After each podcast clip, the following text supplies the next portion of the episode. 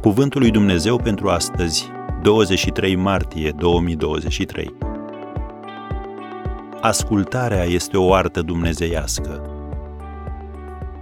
Prin credință a adus Avram jertfă pe Isaac când a fost pus la încercare. Evrei 11, versetul 17. În cartea Geneza, capitolul 12, Dumnezeu i-a spus lui Avram să-și părăsească țara, familia și siguranța. Avram l-a ascultat pe Dumnezeu și a plecat într-o călătorie pe un drum necunoscut spre un destin necunoscut, bazându-se doar pe încrederea în promisiunea lui Dumnezeu.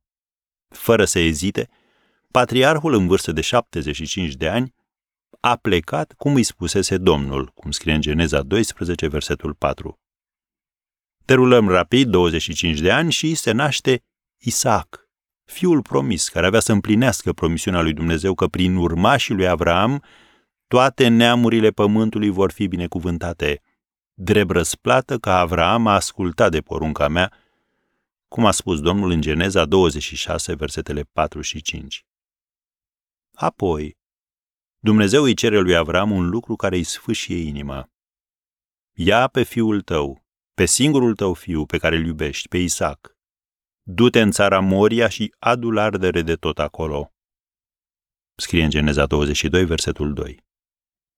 Dar în aceeași ascultare de Dumnezeu, citim în versetul următor, Avram s-a sculat dis de dimineață și a luat cu el pe fiul său Isaac.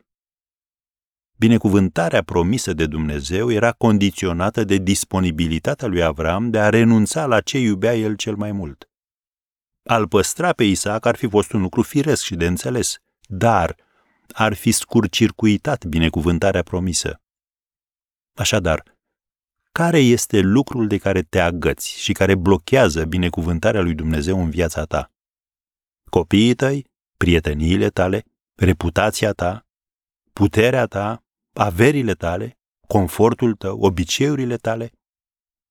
Disponibilitatea lui Avram de a-l aduce jertfă pe Isaac a fost un act suprem de credință.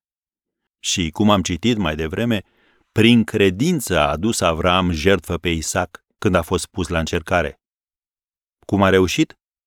Crezând, cum scrie tot în Evrei 11, versetul 19, că Dumnezeu poate să învieze chiar și din morți. Avram a crezut că ascultarea de Dumnezeu nu înseamnă să pierzi ceva, ci să primești ceva și mai bun. Și pentru tine poate fi la fel.